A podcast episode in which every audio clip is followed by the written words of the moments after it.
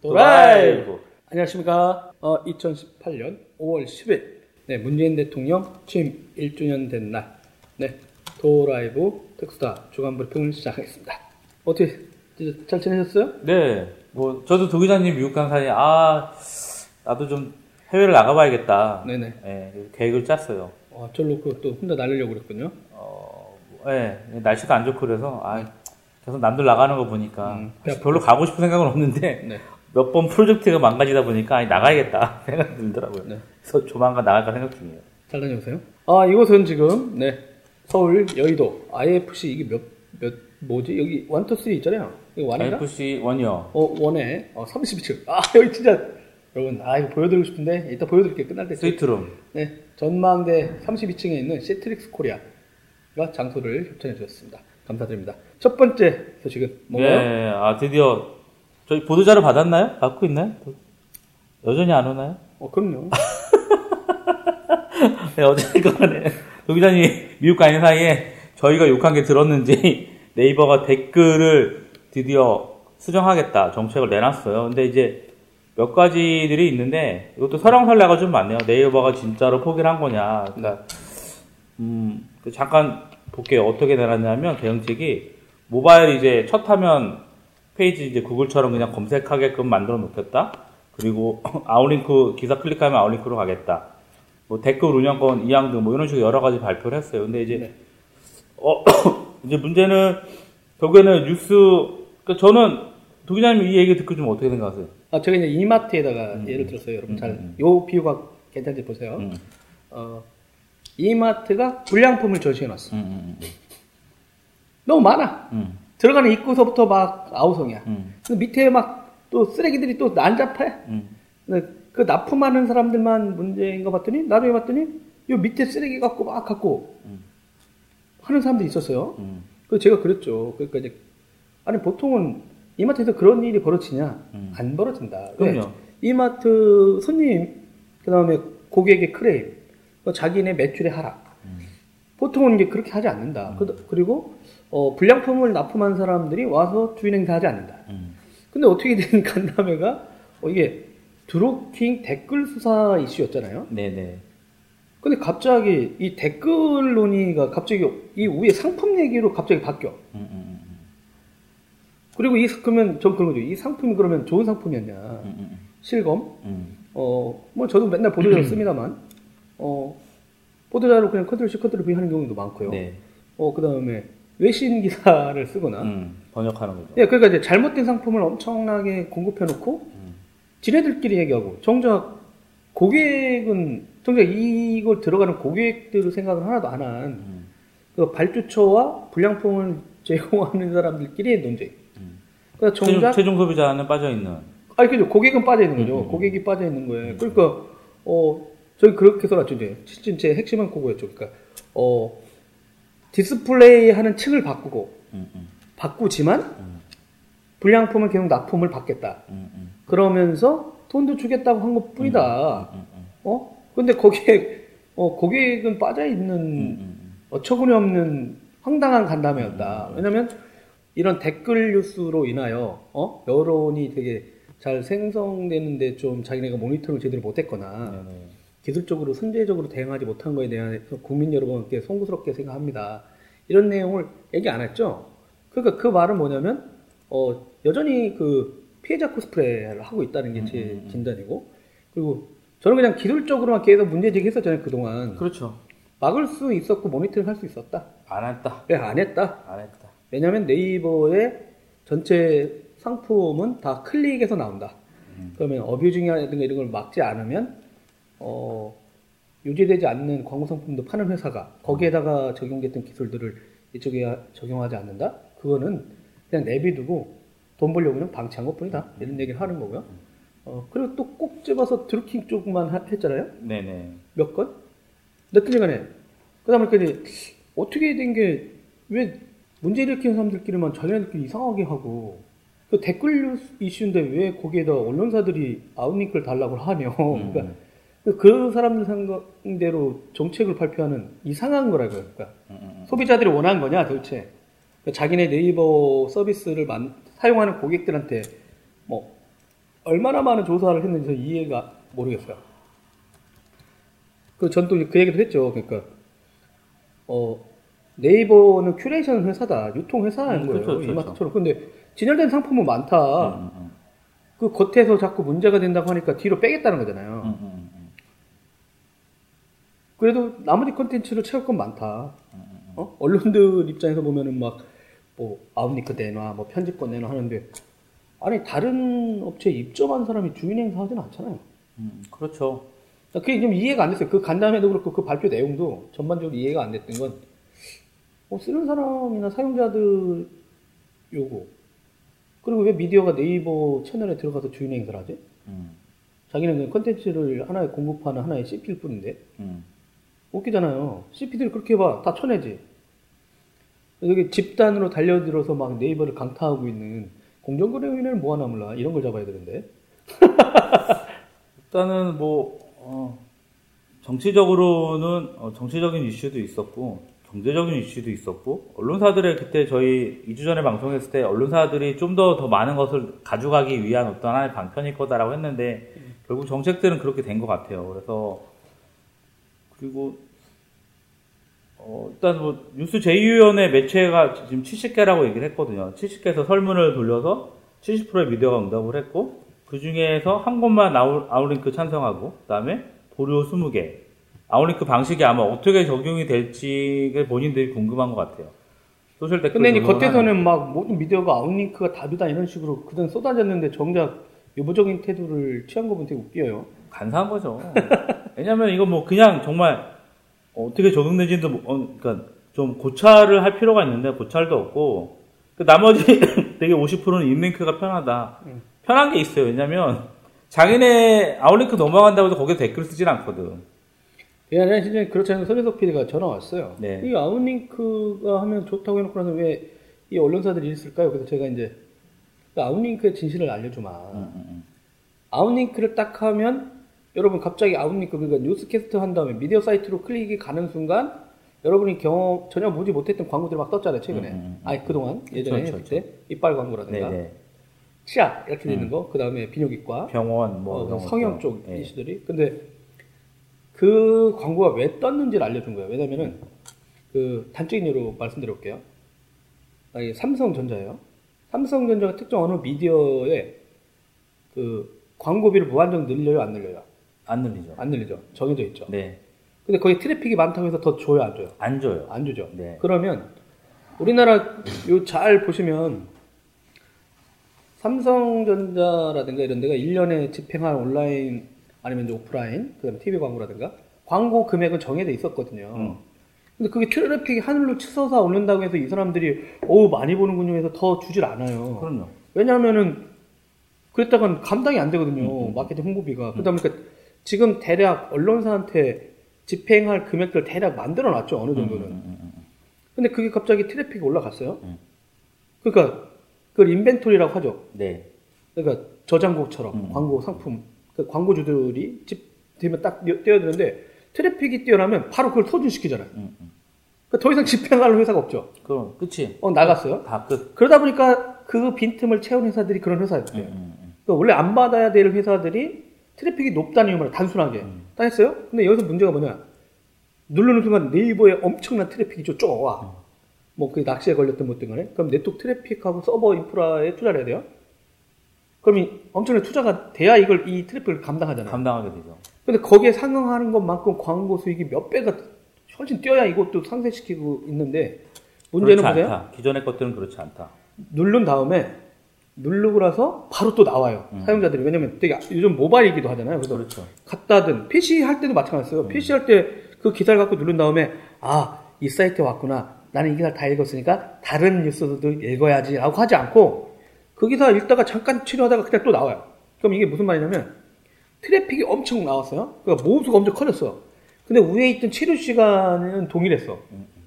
더 짧아졌거나. 그러면 광고주 입장에서는 뭐야? 트래픽은 엄청 한데 체류 시간이 5초도 안 돼. 그럼 그 사이트가 광고 집행하기에 메리트가 있어요, 없어요? 없어요. 없죠. 네. 그럼 보세요. 그럼 광고주들이 거기에 집행할 것 같아, 안 하죠. 네. 트래픽이 와 봐야, 아, 트래픽 온다고 좋죠. 좋아하는데, 보세요. 트래픽 비용 내야지. 그게 네이버면 상관은 없죠. 왜냐면 네이버는 여기 누르고 저기 누르고 그이 안에서 마음 놓고 놀이터니까. 놀이터니까 음. 놀아. 근데 언론사 사이트는 놀이터도 아닐 뿐더러 갔다가 에이씨 하고 나가. 음. 그러다 보니까 역으로 아니 이 사이트는 트래픽은 많은데 2초 체류하는데 저희들한테 광고비를 이만큼 가져가시는 게 돼요라고 오히려 광고주들이 맞아요. 모르면 맞아요. 이런 거죠. 그러면 언론사 입장에서 민망하잖아요. 야 이씨 그 주먹 날라가지고 아유 얘기도 원펀치. 날라가지고 이게 씨, 여기 트래픽 그 봤다라고 하는데 음. 제대로 본 것도 아니야.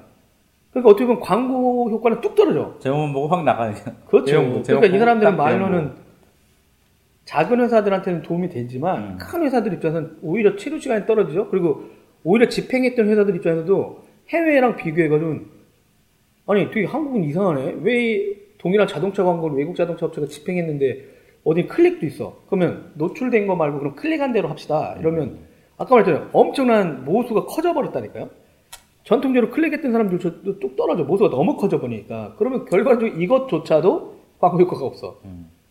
그럼 뭘 해도 아웃링크는 광고 효과가 떨어지게끔 돼버렸어요. 왜냐면 이 사이트가 포탈처럼 자유로운 놀이터가 아니라는 거예요. 그러니까 사용자 여러분 눌러갔다 그 사이트에서 하루 종일 놀아요? 에이씨 하고 나오잖아요, 바로. 그러니까 말로는 outlink 줘요라고 했는데 아니 그거에다가 괜히 돈 받고 아니 돈으로 투자해야 돼가 하고 광고 효과가 없다고 측정해야 되고 아 뭐 ROI가 안 나오니까. 예, 그러다가 또 저번에 한 번에 또 작은 회사들 같은 경우는 또 보안까지 써- 신경 써야 되거든요. 그러면 자기네들이 뭐 지금 개발자 뽑아가지고 뭘 해야 되는데 보안팀도 있어야 되고 뭐 불가능하죠. 예전에 또 그 해킹 당해가지고 ad 서버 전체 광고로 하고 있는 업체들께 해킹 당해가지고 전 언론사한테 다 유포됐다가 나중에 그 네이버에서 기자 그 미디어한테 주는 CMS 그 입력하는 자기가 편집한다고 하잖아요. 그 CMS를 주는 거거든요. 접속 권한을. 거기다가 이제 뭐 헤드라인 어떻게 메인 뉴스 뭐 올릴지 사진 뉴스 뭐 올릴지 이런 걸 하는 게 있었는데 그런 거에 이제 악성 코드에 감염된 의심이 있는 미디어는 바로 전송이 중지돼요. 그쵸. 그러니까 근데 그런 ad 서버 관리하는 중소 업체 것까지 받았다가 난리 난 적이 있거든요. 근데 네이버 입장에서 보면 아니 outlink에서 보내드렸는데 거기서 또 보안 사고 일어나면 또 이거 우리 책임이야? 라고 그러니까 고객들은 야 니네 때문에 자꾸 네 회사 보러 들어갔는데 내가 왜 언론사로 가가지고 거기서 뭐 해킹 당해야 돼? 왜 피싱의 위험에 노출돼야 돼? 악성 코드 이런 그렇죠. 이런 내용이 나오니까 네이버 입장에서 이제 짜증이 나는 와중이고. 그 말씀하신 대로 미디어들도 말로는 outlink가 다인 것처럼 엉뚱하게 어 댓글 이슈를 갑자기 자기네 네이버에 길들여서 권한을 뺏어오는 쪽으로 음. 집단이즘의 상태로 간 파워. 파워 게임 하고 있는 거죠. 되게 황당했죠. 그러니까 아니 저 그거 자체도 너무 웃긴 거예요. 이 사람들이 뭐 간담회를 마련해서 발표하는 것도 웃겼고 그래도 이상하다는 거예요. 그러니까 댓글 이슈를 어떻게 하겠습니다 하면 이제 갑자기 어- 언론사들이 콘텐츠 유통 이슈가 갑자기 나오는 바람에 음. 근데 공정위가 들어가야 되는데 언론사가 집단적으로 한 미디어 네이버를 폭격하고 있는 거잖아요. 음, 음, 그럼 공정거래에 위반하는 행동 아닙니까? 음, 음, 음. 아, 작은 미디어가 당하고 있다. 공정거래에 아, 아, 아. 반한다. 아, 예. 아, 그, 그 되게 웃기게 저는 그래서 아 전향적으로 네. 뉴스 포기하겠다 그래서 뉴스 제위원회 아 날라가고 저희 늘상 얘기한 것처럼 날라가고 손 떼고 근데 뭐 여기 또 재밌는 게 뉴스 댓글 운영권 이양이에요. 그러면 댓글 운영권을 그러면 어디 이것도 뉴스 제위원회가 댓글 운영 댓글 운영위원회가 또 생기는 건가요? 아니면 같이 들어가니 되게 좀 궁금하기도 하고 되게 누가 저렇게 알려줬어요. 네이버는 되게 좀 총체적으로 문제가 많다. 왜 그랬더니 네이버 아이디가 거래가 되고 있다. 어떻게 그랬더니 20개씩 거래가 되는데 개당 4,000원씩 준다. 어? 이렇게 해서 거래가 되고 있고 실제로 네. 50개에서 200개는 개당 2,700원, 300개는 개당 2,300원, 많이 살수록 싸게 되는 거예요. 어, 그렇죠. 500개일 때는 2,000원. 음, 더 웃긴 건 마지막이었어요. 네. 네이버 아이디 구매하시면 다음 생성 무료 아이디 드립니다. 아, 안타깝네요. 네, 다음에 스팸이 많은 이유가 있어요. 예? 한메일 정말. 따라오나요, 그냥? 아, 그분? 뭐, 어이. 참, 뭐 안타깝긴 한데, 어찌됐든. 간에. 네이버, 근데 이게 아이디 거래가 일단 불법이잖아. 불법 아닌가? 불법이죠, 불법. 그러니까 뭐냐면, 불필요하게 아이디를 여러 개 만들 수 있게 해주는 정책, 그리고 뭐, 이 댓글, 그 이전의 정책은 보면은, 동일, 한 아이디당 동일 기사의 댓글 3 개까지 작성 가능, 뭐, 60초 연속으로 뉴스 댓글 막을 수 없고, 뭐 이런 건데, 이게 바뀔까요? 저는 아 그러니까 저는 일단은 그러니까 외국 사이트처럼 그 불필요한 거죠. 이거 지금 보면은 뭐 outlink outlink 얘기한 게 가장 되게 웃겼는데 outlink 달란다고 이제 준 거잖아요. 근데 또 댓글 운영권 이양인 거고. 아니, 주는 게 아니라 니네 원하면 줄게. 아니 보면 드릴게요가 아니야. 제가 볼 때, 아 그러니까. 야너 원하냐? 줄게 이 새끼야. 어. 아, 약간 그런 뉘앙스가 아닐까라는 생각이 들어요. 음, 음, 음, 음. 그러니까 여러분 드리겠습니다. 이게 네, 아니라 네, 예, 줄까? 너 진짜 이거 원해? 음, 아 이런 것 같아요. 그러니까 어떻게 보면 야 니네 씨 그거 원하지도 않잖아. 해봐. 아 전제 야 전 그러니까 기사를 공급하면서 네. 받는 돈 너 음. 포기할 수 있어? 음. 아니 포기할 수 있으면 얘기해. 네. 그, 그러니까 미디어들도 이제 어이 새끼들 진짜 아우니까 주는 거야? 음. 이러면 근데 메인에서는 뺀대. 음. 메인에서는 빠지고 거기 그럼 편집 백날 해봐야. 그러니까 되게 웃긴 게 그러면 이제 또, 또 다르게 또 그러니까 네이버는 돈을 가지고 장난을 칠 것 같아요. 아 장난해야죠. 이거 지금 이미 계속 도- 자기네 비즈니스잖아요. 그러니까 비즈니스 모델 가지고 계속 지금 딜을 하고 있는 거거든. 언론사들이랑 싸우고 있는 거잖아요. 언론사들은 야 우리 광고 매출 없으니까 더 줘 하는 거고 네이버 입장에서는 아이씨 그래 귀찮아 그럼 니네가 알아서 해 이렇게 하는 거고 우린 따로 뺄게 우린 따로 빼서 우리가 알아서 돈 벌게 이런 얘기인 거고 우리는 어, curation을 하든 어떻게 하든 할 수 있는 방법이 있으니까 하지만 언론사 니네끼리 해서 잘 먹고 잘 살아봐 이렇게 던져버린 거죠 저- 제가 봤을 때는 또 전더 더 웃긴 게 뭐 어느 독자가 뭘 보는지 그것까지 언론사한테 주겠다 고 그러잖아요. 네 전 그게 너무 어이가 없었어요. 음. 아니 네이버에서 뭘 하든서 내가 그걸 보는 뭘 봤는지를 왜그왜 갖고 언론사한테 있어? 아니 왜- 아니. 왜 그 언론사한테 줘? 아, 그러니까 제 3자 동의 받겠다는 거잖아요. 그러니까 이 정보에 대한. 말도 안 되는 거죠 그 내가 아 그치 이해가 안 됐으니까. 아니 난 그 인터넷 네이버 서비스를 이용하는데 음. 한겨레한테 당신들 우리 쓰는 사람 중에 한겨레 사용자들은 어떻게 한다는 걸 주겠다? 음, 음, 음. 아 그러니까 이게 이제 이건 진짜 전략적인 유통회사면 그렇게 할 수 있어. 아니 그 관점인 건 맞는데 한편으로 보면 사용자들이 그냥 여기 있는 컨텐츠를 쓰고 있을 뿐. 음. 근데 그런 동의를 하지 않았는데 내가 하는 걸 갖다가 언론사한테 주겠다고? 아, 내가 하는 정보를 왜 그 언론사한테 주지? 나 그 사이트 가지도 않는데 그냥 네이버에 들어있길래 그냥 읽는 건데 아니 그런 내용 좀 듣고 근데 뭐 이게 직접 주요 뉴스를 선정해서 편집하는 뉴스판을 신설한대요. 음, 음, 음. 어? 네이버 모바일 두 번째 화면에 배치하겠다. 네네. 두 번째 화면이 뭘까? 맨 위에 상단에 근데 뉴스판을 띄운다는 거 아니야? 이게 막히는 거죠? 메인, 메인 페이지 위에 이 부분이 막히는. 아니 PC 쪽은 거의 안 건드리는 것 같아요 일단. PC는 안 해요. 왜냐하면 그 사람들이 그랬거든요. 전체 트래픽이 어떻게 돼요 했는데 PC 쪽은 뉴스 3% 모바일은 7 근데 내가 이게 70이냐 3이냐 근데 깜빡했거든. 근데 이 사람들이 이게 전체 네이버 트래픽에서 뉴스가 차지하는 PC 파트하고 모바일 파트 물어본 것 같아요. 근데 일단 7이라고 그랬죠. 음, 음. 그러니까 전체에서는 엄청 크긴 한 거죠. 뉴스의 첫 화면의 트래픽. 근데 모바일 화면에 들어오는 트래픽의 비율이 어느 정도 되냐. 그럼 만약에 80이다. 90이다. 이랬으면 PC는 10%도 안 되는 거거든요. 음, 음, 음. 그 중에 3%다. 이러면 거의 뭐. 근데 내가 볼때 기자들이 보니까 Q&A 때 그걸 안 한 거야. 그 정확히 니네 모바일 트래픽이 어느 정도 되는 거고. 그러면, 그러니까 내가 볼 땐 PC의 이 인터넷 전략 담당하는 노땅들이 다 PC 앉아서 지금 후배들이나 기자들 지시하거든. 그 자기 PC로 보거든.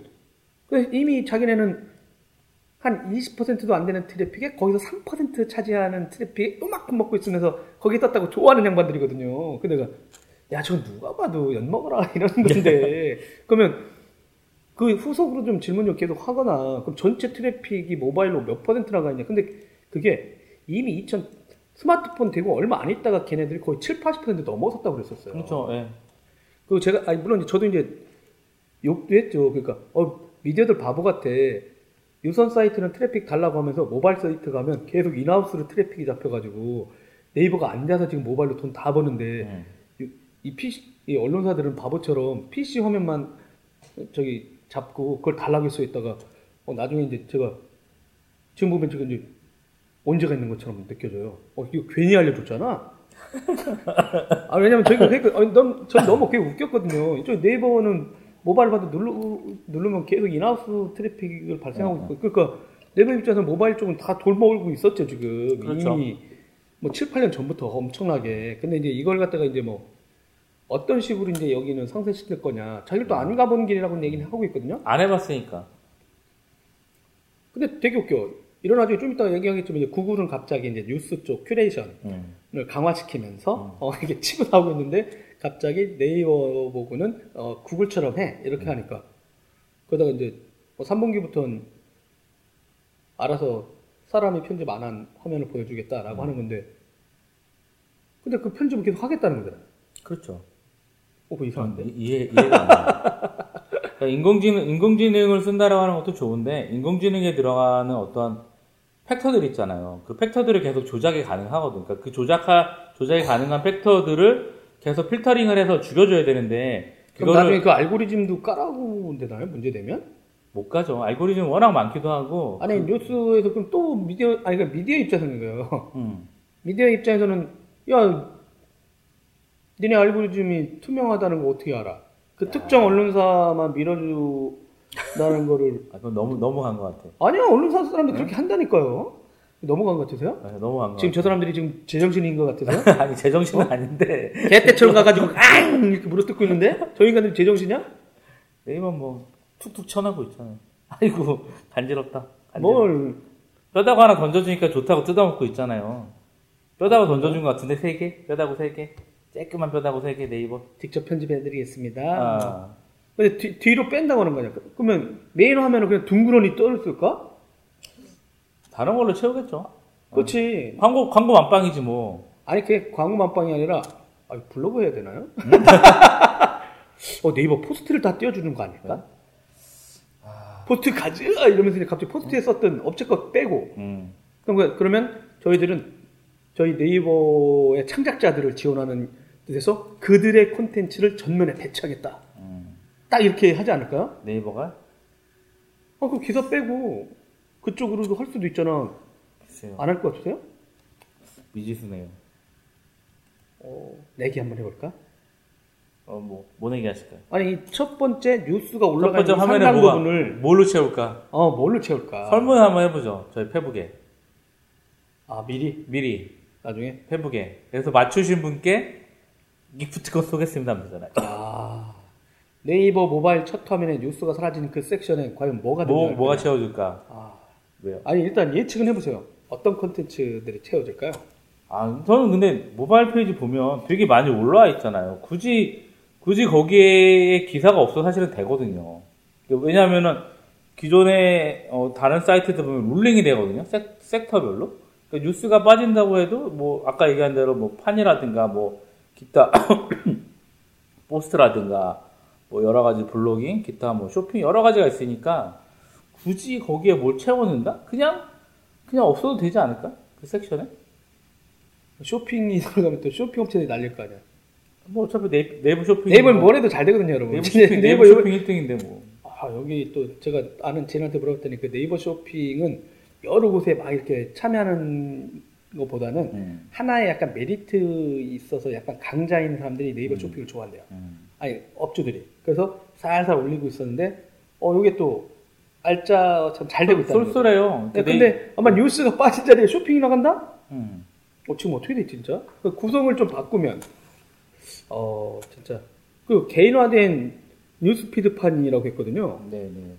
디스코라고 하는 큐레이션 서비스를 하고 있었는데, 음. 별도 앱도 모바일도 있고, 근데 네이버 웃겨요. 그러니까 음. 저는 그거 한다고 했을 때 잘 안 될 거라고 얘기했거든요. 음.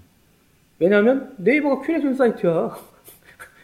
자기네 서비스가 큐레이션 서비스인데 큐레이션 뉴스 서비스를 해. 어이없는 거 아닙니까? 디스코 잘 되고 있나? 근데 만약에 사용자가 그러다가 이제 나중에 논쟁이 될 수 있어요. 사용자가 어느 뉴스를 보고 해설을 쓸 수도 있거든요. 근데 그거를 갖다가 만약에 전면에 너 노출해봐. 그러면 어느 언론사들마다 야, 넌 분명히 언론사가 이첫 화면하고 또 딴지 엄청 걸 거야. 그러니까 뉴스 연예 스포츠 시- 아, 에? 뉴스 연예 스포츠는 사라지는 거 아니야. 음, 음, 음, 음. 일단 뉴스에서 아니면 뉴스 별도로 몇, 메뉴는 있겠지만 이거 그다음에 이제 우리 동네 지금 저는 이렇게 됐어요 쇼핑하고 근데 이, 이 플러스를 누르면 이제 모바일에서 뭘 할 수 있는지 이게 올라오잖아요 만화든 뭐 아, 그쵸, 그쵸, 그쵸. 선명할 수 있거든요 음, 그러니까 음, 음. 동영상부터 해가지고 그러니까 여기에 진짜 어떤 컨텐츠들이 진짜 전면에 나올지 priority를 줄지가 네. 관건이긴 한데 지금 보니까 뭐 저는 개인화가 안 돼 있는데 뭐 판 판 추가라는 얘기도 있고 뭐 음. 두루두루가 있는데 네. 어, 근데 진짜 전혀 국민들한테 관심 없는, 아, 전 진짜 단, 단언하건데, 어, 네이버 사용자들은 별 관심도 없는 사항에 대해서, 음. 어, 자기네들끼리 지금 북치고 장구치고 놀고 자빠졌다라고 하는 생각이 음, 들었어요. 어, 그래서, 아, 거기에 메인에 뭐 있든 진짜 관심이 있을까?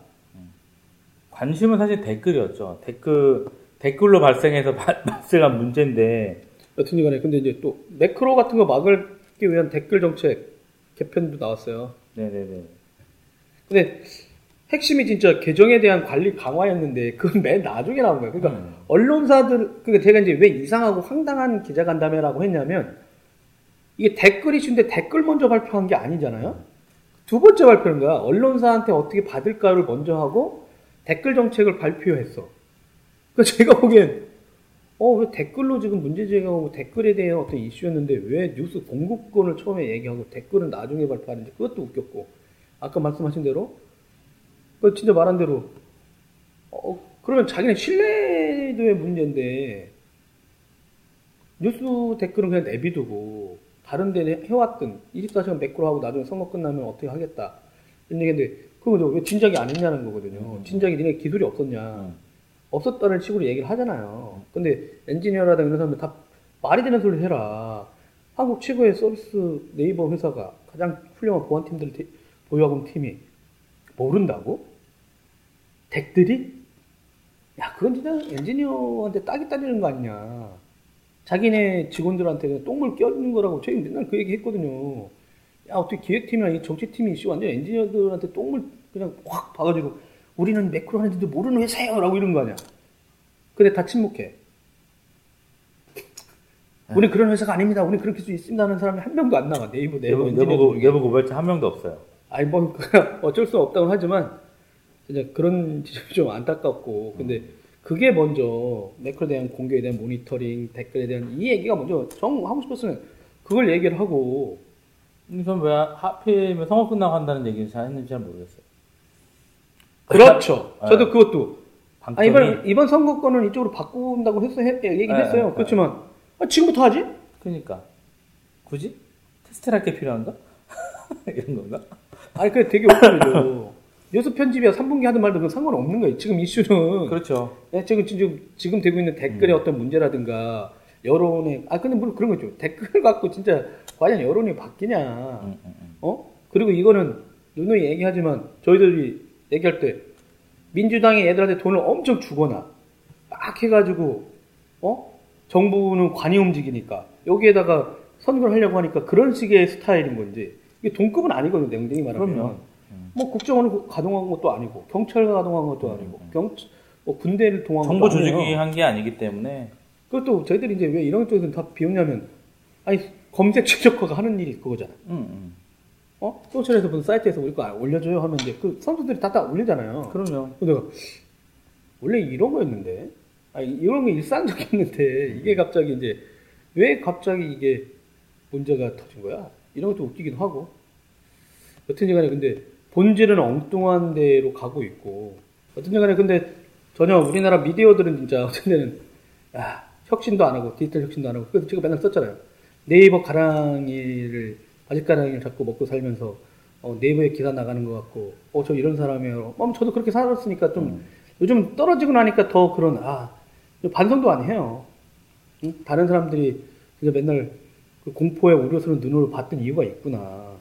어, 저 새끼 갑자기 네이버에다가 기사 공급하더니 목에 기부스가 들어갔나 했던 사람들이 아, 그때 그 사람들이 그렇게 생각할 수 있었겠구나. 나는 그냥 열심히 해가지고 네이버가 또 선택해줬거든요. 예전에. 어? 기사 열심히 쓰는데 컨텐츠 좋다고. 근데 되게 고마운 회사인데 한편으로 보면 아, 그쪽이 선택해가지고 이제 영광이 이제 개고생 하다가 진짜 막 편해지고 매출도 진짜 생기고 그런 걸 저는 이제 경험했다 또 한 번 이제 나오고 나니까 아, 그것도 참 웃기구나. 그냥 미디어가 자기네가 할 만큼의 할 걸 제대로 해내지 않다가 유통에 어떤 도움을 얻어서 엄청 잘 나가다가 다시 또 그 유통에서 빠지는 순간 또 그, 그, 그 기자로서라든가 그 글을 쓰고 있는 사람으로 대접, 아니, 바라보질 않는 거죠. 업체든 우리나라 사회에서는 특히나. 어느 분야에 오래 일한다고 해가지고 아 그 분야에서 계속 하는 분이군요 이렇게 하는 게 아니라 저기 뭐 네이버 나가? 이거죠 그러니까 저걸 네이버 나가? 아니야 야 무시해? 이런 그 이상한 나라가 돼버렸어 그건 네이버의 잘못은 아니지만 우리의 전반적인 문화나 이런 것들이 그 네이버에 나가면 벌벌벌 네이버에 안 나간다고 하면 얘 뭐야? 막 이런 거죠 뭐 그게 뭐 유통하고 컨텐츠 입장에서 보면 어떻게 보면 잘 될 수 있습니다만 한편으로는 전문가 집단에 대한 어떤 제대로 된 인정도 안 해주는 거죠. 아 이건 네이버의 이런 행보, 어, 댓글 이슈들은 참 어디로 튈지 모르는데 안타깝습니다.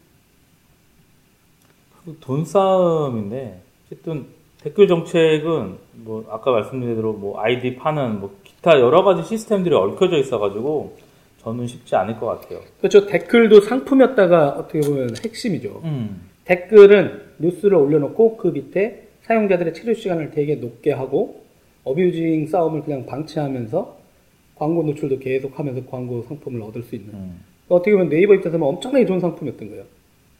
그리고 커뮤니티에서도 그런 게 있었어요. 어디다 길 기사를 옮겼다. 내가 여기에서 댓글을 1위를 하면 음. 커피 쿠폰을 쏠게. 어. 여기 여기 여기에 댓글 1위 하는 사람한테 내가 그러니까 기사 내용이 되게 좋아요.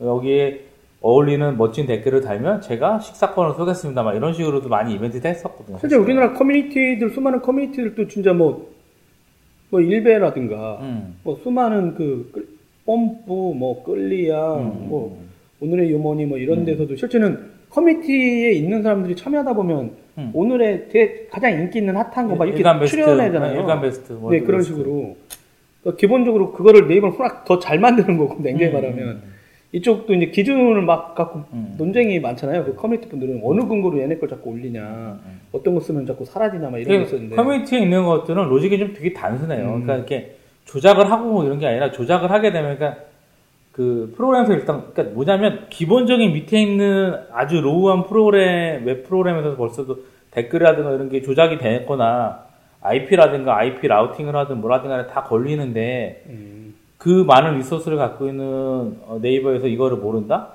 아니 왜냐면은 네이버 댓글 관련한 프로그램들이 정말 수년 전부터 계속 팔고 있었고 네네. 정책이 바뀔 때마다 업데이트 돼가지고 계속 바뀌어서 팔고 있었는 걸 몰랐다? 좀 되게 좀 면피적인 발언이 좀 많아요. 아, 또 커뮤니티 운영하는 사람들 입장에서 보면 이런 말도 안 되는 입장을 어, 이게 말도 안 되는 거죠. 정말 말도 안 되는 것들이에요. 말도 안 되는 것들이고. 그- 왜냐면은 그리고 그 백종원, 어, 본, 본 백종원 대표께서 그 얘기 하셨잖아요. 뭐, 본인, 어, 어느 지역에 갔을 때, 음. 어, 맛집을 찾고 싶으면 절대 인터넷 블로그와 이런 거를 참조하지 마라. 아, 진짜요? 네, 참조하지 말고 기사님한테 물어라. 현지인들이 가는 식당을 가야지만 아, 진정한 어, 맛의 참맛을 느낄 수 있다. 그런 얘기를 하셨거든요. 그러니까 블로그 그러니까 그런 조작질이 많으니까 그러니까 뭐 그러니까 결국에는 돈에 의해서 만들어지는 거라서 저희도 안 알려주잖아요. 문자로만 얘기하잖아요. 어디 맛집 생겼다고. 네, 저는 저한테 같이 가자는 분이 이제 제가 하도 사진 찍어서 올리니까 그한테 연락을 끊으시고 어, 그 가끔 만나다 보면 어, 사진 찍지 마세요. 자꾸 이런 얘기 하시죠. 여튼 네이버의 이런 댓글 이슈가 갑자기 언론사의 컨텐츠 공급권으로 가고 진짜 언론사들의 어떤 디지털 혁신과 생존에 대해서는 왜 얘기가 안 되는지 고민이 없어요. 아니, 망하는 미디어가 나와야 되거든요. 망해야 되는데 이제 안 망하는 거죠. 대마불상 거예요.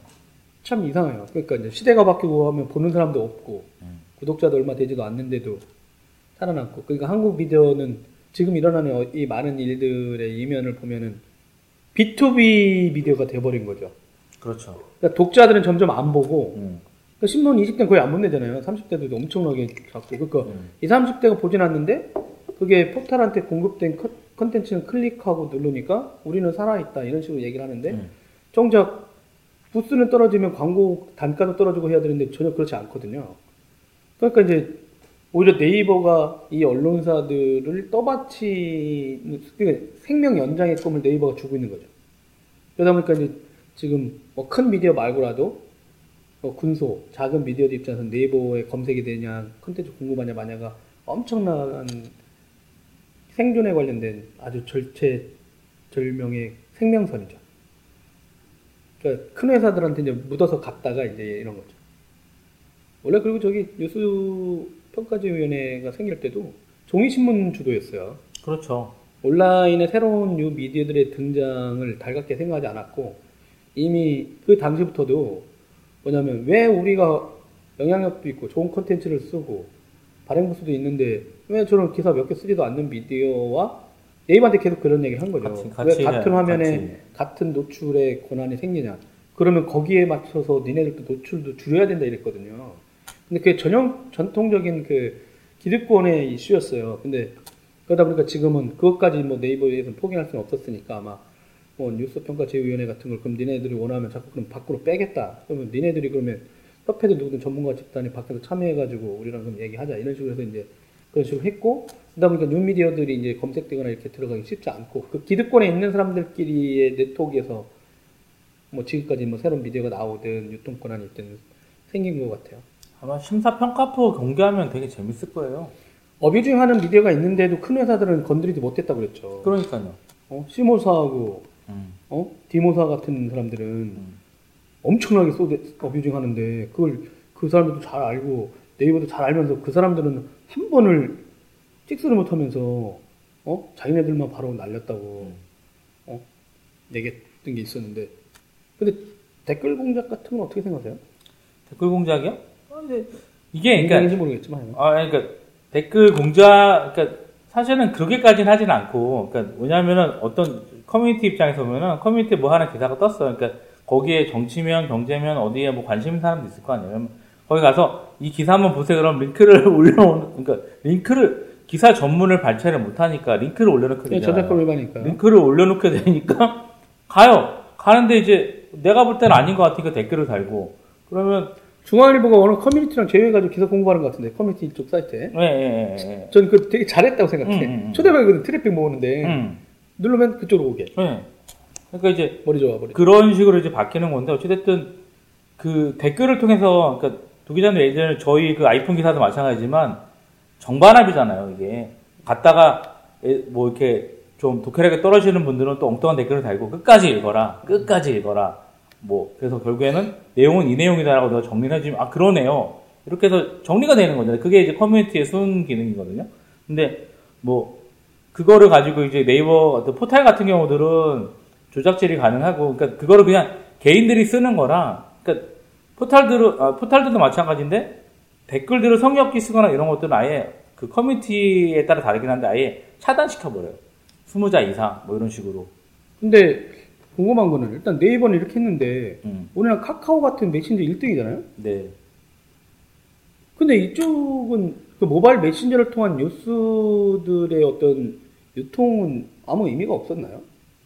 아니면 줌도 있는데 줌, 줌 같은 사이트는 댓글 문제가 없으니까 거기는 논외. 댓글 문제가 없으니까. 쓰는 사람이 논외. 워낙 없어서 그런 건가? 아니면 줌은 그렇고 그 다음에 다음 자체적으로도 약간 뭐라 그럴까? 거기에는 아웃링크를 한 적이 한 번도 없 잖아요. 네. 아 그걸 떠나가지고 근데 왜 미디어들이 다음 같은 데 가가지고 야 니네 막 이렇게 하- 돈이 안 하려고- 되잖아요. 다음 돈이 안 되잖아요. 다음 매출이 얼마예요? 아 그게 많이 못 주. 아 맞다. 다음은 또 돈도 잘 안 줬어요. 네. 다음은 아예 공짜로 주면 실어주고 막 이랬어요. 그래요. 예, 그 그거예요. 그아 내용이에요. 맞다. 그때도 그래서 블루투스 그래가지고 공급을 안 했구나. 네. 아예 그냥 돈이 안 돼요. 인하 근데 또 그래놓고 안에서 인하우스에다 놔. 음. 근데 그러고 나서 하나도 돈을 안 줘. 예. 그뭐 저러 자기는 콘텐츠 회사라면서 왜 콘텐츠를 공짜로 가져가지? 막 음. 이런 얘기가 있었죠. 쇼미더머니. 어. 그러고 보니까 거죠. 그것도 웃기네. 네. 그런 문화가 이제 정착되니까 그쪽 사람은 근데 카카오는 돈이 많잖아요. 어, 카카오 돈 이제 좀 벌고 있는 거죠. 아 예전에 어느 미디어들이 카카오 페이지나 이런 데다가 노출되고 나서 outlink를 해줬다가 어느 순간에 끊었다고 하던데 그것도 outlink를 그러니까 아마 모바일 지금 나오는 게 계속 사용자의 어떤 경험 얘기 많이 하잖아요 모바일 네네네. 경험에서 outlink가 우리 독자들 아니 우리 고객들한테 되게 안 좋은 경험을 주고 있다 이런 음. 얘기를 했었는데 음, 음, 음. 아마 카카오도 실제 처음에는 뭐 미디어나 작은 실험하는 미디어들도 그 outlink를 해서 기사를 클릭하면 그 사- 해당 사이트로 갈 수 있게 해서 트래픽을 많이 몰아주면서 하다가 어느 순간부터는 사용자들이 아 이거 왜 자꾸 기사를 누르면 가게 해요라고 하는 음. 이슈가 있다 보니까 음. 근데 이제 안에다가 집행하고 광고를 한 다음에 돈을 줘도 될 텐데 아마 이제 지금 네이버한테 요구하는 미디어들이 원하는 건 그거죠. 그렇죠. 안 오더라도 그러면 이 기사를 통해서 발생한 트래픽을 정확히 계산하고 그 옆에 광고한 거 자체를 정확히 통으로 다 달라는 달라는 다 거잖아요. 달라는 거예요. 자기가 먹겠다. 아. 예. 요즘은 결국에는 돈에 관련된 문제라서. 임대료 안 내고 그냥 먹는 거네요, 그러면. 그러니까요. 어? 좋은 모델인데? 보통 유통하려면은 이마트에다가 내가 물건 팔려면 내가 거기다가 돈을 내잖아. 네. 근데 지금 미디어들 입장에서 보면 어, 네이버한테 돈을 달라고 하는 거잖아요. 네, IT 인프라는 못 되고 어, 아, 그러니까 걔네 매장에 들어갔는데 음. 그것도 돈을 주고 내가 로티 플레이하고 거기서 나오는 모든 수익은 내가 갖고 나가. 명품의 명품의 전략이에요. 그럼 네이버는 뭘로 돈 벌죠? 그러니까요. 그럼 나머지 콘텐츠 업체들도 다 그렇게 되는 거 아닙니까? 맞아요. 누군가가 진짜 그걸 걸면 왜 언론사들한테만 주고 수익을 나눕니까? 우리도 어 블로거들이 그럴 수 있잖아. 음, 음, 음. 어 우리나라 블로거들이 엄청나게 글을 써가지고 그러면 우리 내 사이트에 붙는 니네가 블로그 옆에다 붙이는 광고를 다 그렇게 해서 우리한테 계속 정산해줘 이렇게 요구하면 어떻게 되지? 어 이거 재미난데 그럼 그만둬 이럴 거예요 아마. 네이버 그랬어요. 진짜요? 그럼요. 요즘 포스트를 엄청 밀었잖아요. 네. 포스트에 있는 사람들이 그 트래픽으로 지금 네이버가 거의 광고 집행하고 그게 동일하잖아요 지금. 음. 미디어가 집단해서 앙 하는 거하고. 근데 명수는 여기 국민이 더 많잖아. 포스트 쓰는 사람이. 그 포스트 쓰는 사람들이 다 지금 언론사가 한 동일한 논리로 난 창작자인데 음. 당신 내가 들어갔는데 돈 내놓고 음. 일단 전제를 줘. 내가 너희들한테 글을 써주마. 음. 네 포스트에다가 어 보게 해줄게. 그리고 옆에 광고 다 니네가 집행해. 그 다음에 n분의 1로 나한테 돈 줘.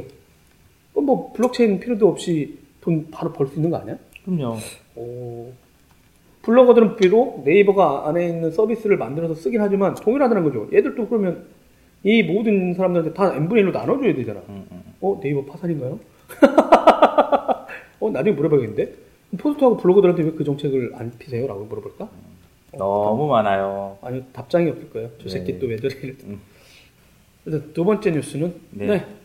어. MS MS 소식을 할까요? 마이크로소프트하고 구글 같이 하고 아, 트위치죠. 그렇죠. 네. 네. 어, 지금 근데- 이제 5월, 4월 말, 그 페이스북이 이제 보통 상반기에 IT tech 기업들의 기술 행사가 많이 있습니다. 개발자들 5월달, 행사죠. 5월달에. 4월, 5월, 6월. 그러니까 이제 이번에 마이크로소프트가 본사에 있는 시애틀에서 F 저 Build라고 하거든요. Build 2018 행사를 했고, 그 다음에 그 중에 지금 또 구글이 구글 I.O. 2018 이거를 또 이제 구글 본사에 있는 지역, 네, 거기서 지금 진행하고 있어서 어, 엄청나게 쏟아냈습니다. 어 너무 많이 쏟았어요. 네, 뭐 근데 둘 다 AI 인공지능 이슈죠. 이게 마지막인 것 같아요. 그러니까 인공지능으로 시작을 해서 인공지능을 끝냈던 네. 두 뭐 컨퍼런스 얘기들 하면 기타 여러 가지들이 있는데 어, 저는 MS 거 보다가 화가 났습니다. 어떤 부분에서 화가 났어요? 3시간 넘게 해요. 뭐 항상 그렇긴 하죠. 그래서 제정신이 아니구나. 아니 기존 연설부터 이렇게 한 시간 내외에도 이렇게 딱 하고 엑기스 하고 해야 되는데 얼마나 많이 얘기하고 싶은지 막 음, 엄청나게 길게 이렇게 얘기하고 음, 음, 음. 그래서 진짜 어 저걸 어떻게 보라는 거야 이런 거죠. 어, 하루만 보고 나가라고 했나? 어, 음. 구글 어차피 지나면 구글 거 보고 아, 자기네가 안 볼 테니까 그런 건지 모르지만 하여간 네 AI였죠 AI. 음, AI AI가 어떻게 쓸 건가 네. 어느 부분까지 쓸 건데 이제 뭐뭐 인텔 어, 인텔 뭐 크게 얘기하면 나티아 어 사티아 나델라 이제 CEO가 얘기한 거는 클라우드 클라우드 네. intelligent cloud 네, intel, intelligent edge의 시대를 살고 있고 음. 그리고 그러한 기술의 발전은 개발자들에게 엄청난 기회를 제공함과 동시에 음. 그만큼 책임감도 요구한다 이런 또 얘기를 했고 아.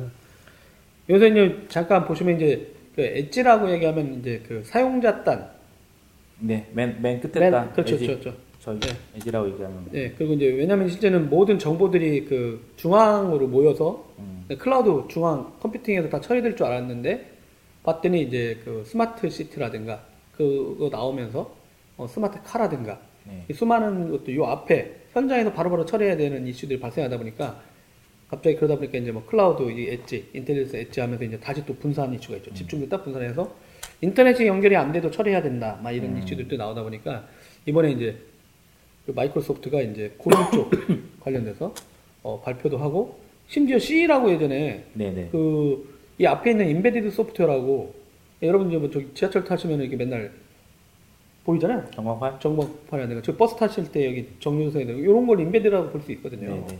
거기 윈도우 CE가 엄청 깔려 있었거든요. 가끔 가다 보면 거기 blue screen 떠 있는 거 보시잖아요. 지하철 같은 거 보면 네네.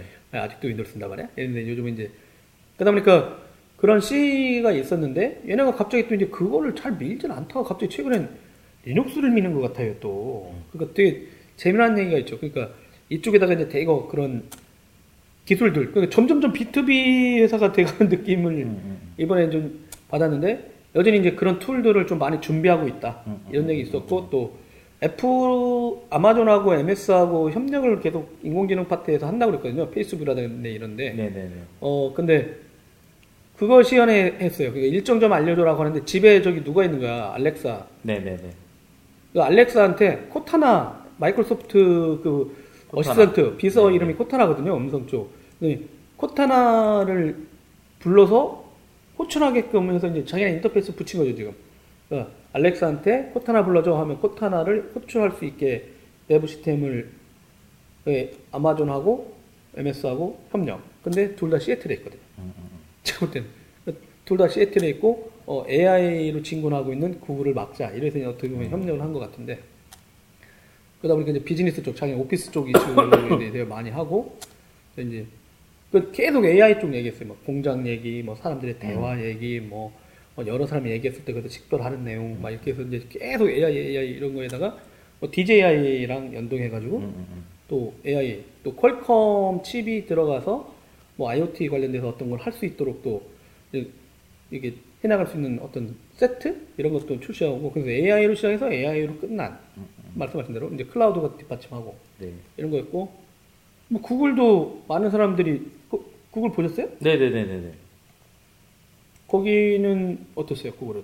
일단 뭐, 뭐, 구글도 이제 그 예전에 저희 작년에 얘기했던 그 음성 인식으로 해서 비서를 이용을 해가지고 하는데 이제 빅스비처럼 예약이라든가 이런 것들도 충분히 되어 있는 상황인 거고. 그래서 뭐, 뭐, 이제 언어 습관을, 사람 간의 언어 습관을 얘기를 해가지고 대화할 수 있는 듀플렉스, 그 다음에 건물을 이제 찍으면 알려주는 구글 렌즈. 이제 구글 렌즈가, 구글 렌즈, 어, 저게 그, 지금 LG에서 G7 씽, 어, 씽큐 내놨잖아요. 네네. 새로 수납해서 내는데 예전에는 그냥 있었는데 그 이미지를 찍으면 인터넷에 이미지 검색을 해주잖아요. 네네. 근데 그게 이번에 나왔던 거는 핀터레스트로 연결이 되더라고요. 그냥.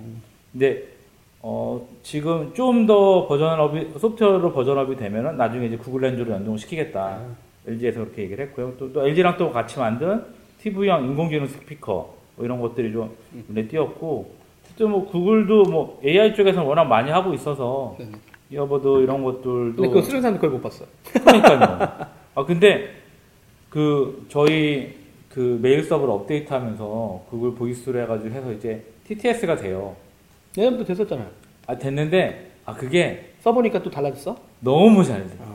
장난이 아니에요. 깜짝 놀랐어요. 그렇죠. 이번에도 이제 엔지니어들이 아 그걸 이제 순다피차의 구글 CEO가 미장원 네네. 그 다음에 뭐 식당 이렇게 음. 하는데 사람들이 지금 기계음이라고 생각들 하는 게 있잖아요. 음, 음, 인공지능 이건 목소리야. 음, 뭐 음, 음, 근데 거기는 사람이 얘기하듯이 그런 게 들어가 있고 음, 음. 뭐 연예인들 목소리를 쓰고 네.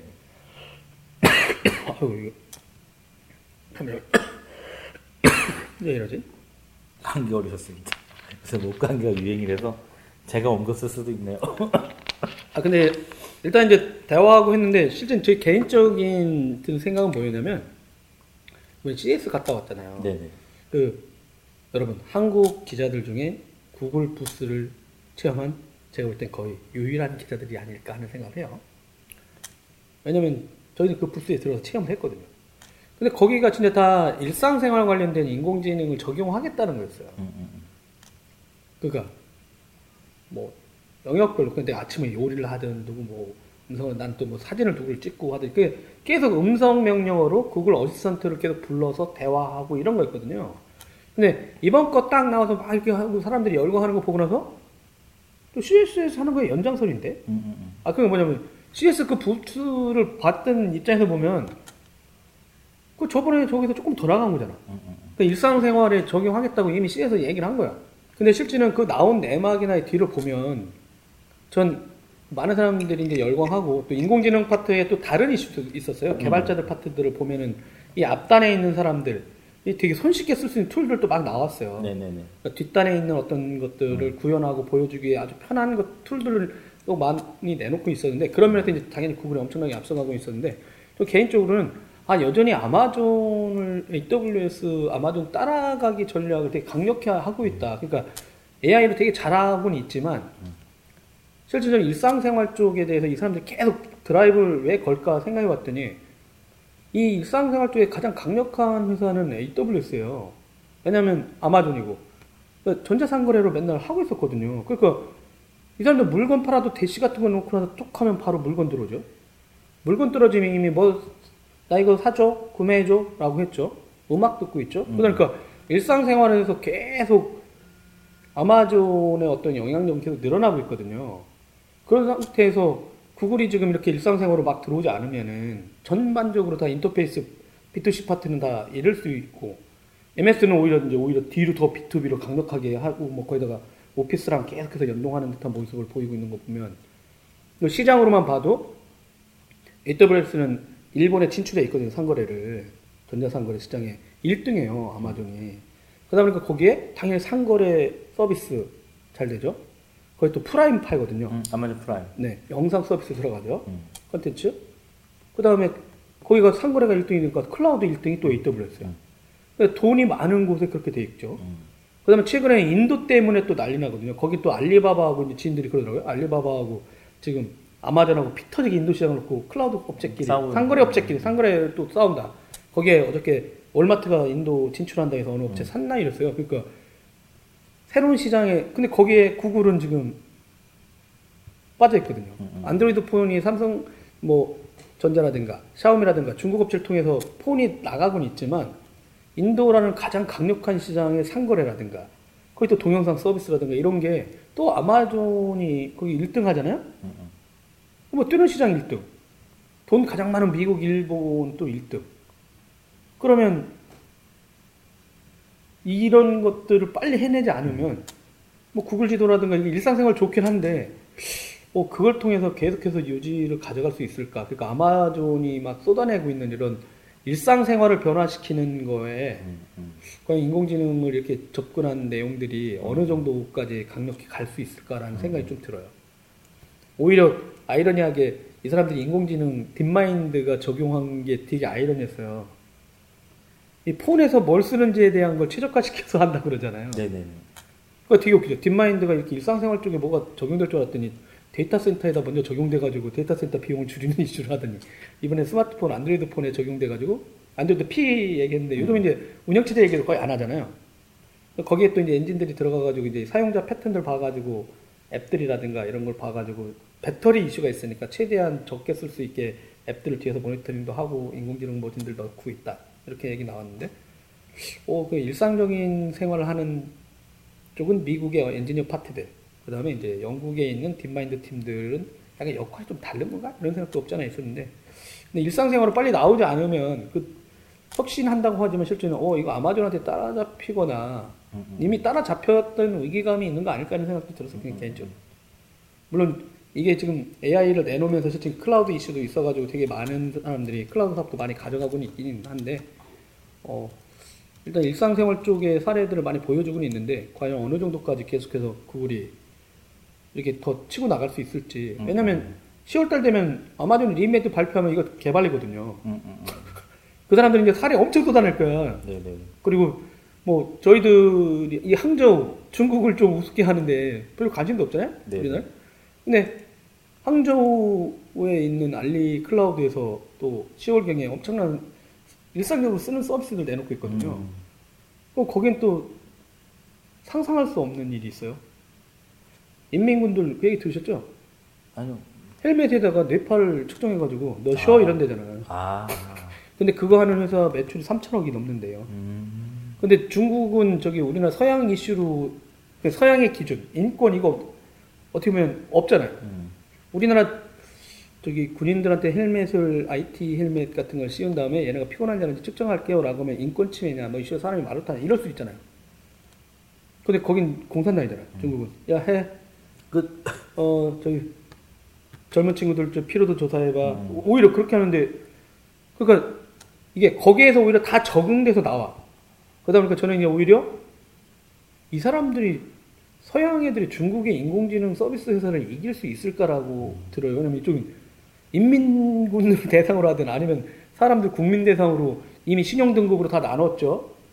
렌즈로 다 촬영하고 CCTV에서 다 엘리베이터 내려오는 거, 뭐 에스컬레이터 내려오는 거다 해가지고 야, 쟤 범죄 집단이야라고 약간 추렸다고 했잖아요. 음.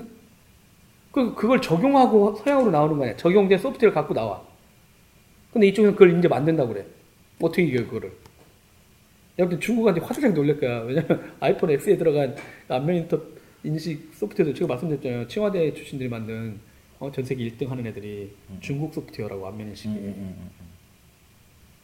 그, 그러다 보니까 이제 인공지능이 뜹니다라고 하는데 과연 실생활에서 저렇게 무지막지하게 해가지고, 어?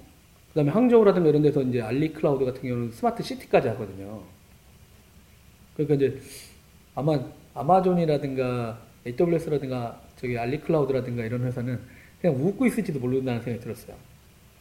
어, 당신들 5월 달에 발표해라. 우리 또 니네가 발표하고 준비해가지고 우리가 저기 10월하고 11월 달, 가을에 가을에 던질게. 아니 가을에 음. 상거래로 저기 실제- 광군절 실제로 날- 보여줄게. 광군절 날 그래서 엄청나게 물건. 팔고. 어, 싸줄게 실제로 어. 일상생활에 우리가 뭐 원하는지 보여줄게 이러면 음. 야 그거 예약하고 하는 거 갖고 오 하고 있냐? 저- 아니 난 그런 생각이 들었어요. 그 사람들 엔지니어들이 와 사람 목소리가 기계음이 아닌 것 같아 깜짝 놀랐어요 라고 하길래 어 중국 사람들은 다 음성으로 얘기해가지고 지금 어디 주문하고 막 일상생활에서 계속 하고 있는데, 있는데 그 사람들이 보면은 얼마 나 웃기겠어요. 인구가 많아서 그런가? 데이터가 되게 많은 것 같아요 중국은. 엄청나죠. 그러니까요. 빅스비는 왜 그럴까요? 삼성한테 왜 그러세요? 그리고 어? 오히려 제가 이제 요즘 영상 얘기했더니 저기 알리클라우드 분들이 요즘 페이스북에 네. 광고하더라고요. 네. 8K를 라이브로 하는 회사예요, 자기네 인프라 대요 와. 이러면서 그래서 아 저기다가 빨리 세팅해야 되겠구나. 그쵸. 8K를 라이브. 어, 8K랑 라이브 세팅해 놓고 어, 720p를 우린 소출하는 거, 아니 야. 송출하는 거죠. 근데 여튼 그런 게 있었고 마지막 뉴스 몇 개 있나요? 마지막 뉴스요? 뭐, 아, 스마트폰 요금제 잠깐 할까요? 어 마지막. 네.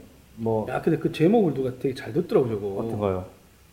아니 그? 요금을 두 배 내면은 데이터, 데이터 트래픽이 250 250, 네, 200 계산을 잘한 거죠. 이게 그러니까 아. 이제 저희 저번에 어, 언제죠? 리휠 이제 작년이었죠. 작년에 발표한 건데 이제 이제 어, 리휠에서 이제 1, 4분기 정리한 거 이제 발표자를 다시 또 내놨어요. 그래서 그거 가지고 이제 다시 얘기를 하니까 아 시장조사 업체가 아 그쵸 예 어, 반발했던데 이동통신사는. 통사들을 반발했죠. 그러니까 어, 잠깐 얘기를 드리면 33,000원 요금제, 그러니까 이게 데이터를 300메가를 줘요.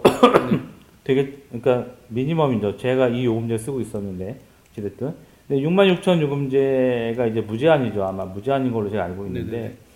이게 이제 무제한인데 보통 74개가 정도 준다라고 해요. 음. 그러니까 이제 데이터 폭이 금액은 두 배인데 데이터가 250배나 차이가 나는 거잖아요. 그러네요. 예. 그래서 너무 많은 데이터에 대한 차별이 좀 심하다. 저, 아. 저도 그래서 이번에 다시 또 번호 이동, 어, 어, 또뭐 했어요? 저번에 또, 또 쌍욕 하셨던데, 요즘? 예. 헬로우를 쌍욕 하셨던데? 어. 그렇게 좋다고 자랑하다가, 헬로우 좋은 배가, 회사예요. 배가 불렀어요. 아, 왜, 왜 헬, 어, 헬로 CJ 잠깐 얘기 드리면 알뜰폰 잘하고 있어요. 뭐, 네. 고객센터 지원 되게 많이 좋아졌하는데 문제가 뭐냐면, 제가 지금 쓰고 있는 요금제가 있어요. 네, 무제한 요금제인데, 네. 당연히 LTE를 쓰고 있겠죠. 네. 근데 그거 말고 근데 무제한인데 어, 어, 그러니까 음성이랑 문자가 무제한인데 데이터는 10기가 정도에 네. 저 한정이 되어 있어요. 근데 데이터 제가 원래 SKT 쓰던 게 한 2, 3기가밖에 안 되기 때문에 사실은 충분히 남거든요. 근데 네. 음성이랑 문자를 너무 안 쓰니까 남는 거예요. 근데 마침 근데 그 중간에 요금제가 없어서 그걸 썼는데 다시 애들이 요금제를 또 내놨어요. 그래서 그 똑같은 데이터는 10기가인데 음성 문자 뭐 더 늘어나는 거예요? 네, 아니요 줄어드는 거죠 100분 무제한이라 음. 제, 조, 조건이 제 제가 한 달에 2시간 이상 통화를 안 해요 어, 통화는 간단하게 3분 통화 이거 이게 어. 몸에 사- 배어 있기 때문에 그래서 음, 그래서 바꾸겠다 바꿔서 이제 하려고 했죠 그랬더니 기기 변경도 돼요 그래서 신청을 했죠 그랬더니 다음날 메일이 왔는데 안 된대요 그래서 왜 안 돼? 딱 봤더니 넌 메인 고객인데 왜 가려는 거야? 이런 거네? 아 그게 아니라 어 자기네 정책상 3G에서 3G 4G에서 4G는 기기 변경이 안 된대요 무슨 말이죠? 그러니까 3G에서 4G로는 되고 4G에서 3G로는 된다는 거죠. 크로스로. LT에서 LT는 못 간다. LTE에서 LTE는 그래서 좋네. 전체 어 요금제를 바뀌질 수가 없다고요? 되게 네. 특이한 회사네요. 어, 그러니까요. 그래서 아 그래서 열이 확 받아 갖고 네. 썼죠. 한참 요거 써가지고 이- 봤어요, 페이스북에. 아, 이딴 식으로 그러니까 고객센터 더 심하게 썼죠. 이딴 식으로 정책 피지 말라고 딱 했는데 누가 알려주더라고요. 형 KT 알트폰 자회사가 생겼다. 거기 한번 봐라. 그랬더니 KTM을 갔더니 제가 쓰는 요금제의 절반으로 제가 원했던 거를 있어요? 네. 캐릭터가 웬일이지? 어, 그래서. 아, 근데 얘네 너무 느려요. 그 이벤트 하면서 지금 제가 신청한 지 지금 5일이 역시 지났는데. KT인가요? 역시 KT. 저그 아이폰 사태 또 날 뻔했어요. 어찌됐든. 역시 KT. 예. 그러니까 기존에. 뭘 해도 서비스가 매끄럽지 않은. 아우. 정말. 어찌됐든 이제 이걸 보면 어쨌든 데이터가 되게 많이 차이가 나 있고 그래서 반발했던 이유는 뭐냐면 그거 그러니까 해외랑 다른데 자꾸 비- 똑같이 비교하지 말라라고 얘기를 하는 내용인데 뭐 우리나라는 뭐 품질, 데이터 품질이 훨씬 좋다 이런 얘기를 계속 강조를 하죠. 데이터 품질이 좋다라고 과연 좋을까 저는 좀 의문이 들고 왜냐하면 제가 유럽이나 다른 데 가서 써봐도 그러니까 유럽도 마찬가지죠. 그 이제 보다폰이랑 이런 데 기타 다른 데들이랑 이통사들이랑 좀 차이가 있긴 하지만 그래도 기본적인 건 기본 그러니까 용량이 되게 많아요. 용량이.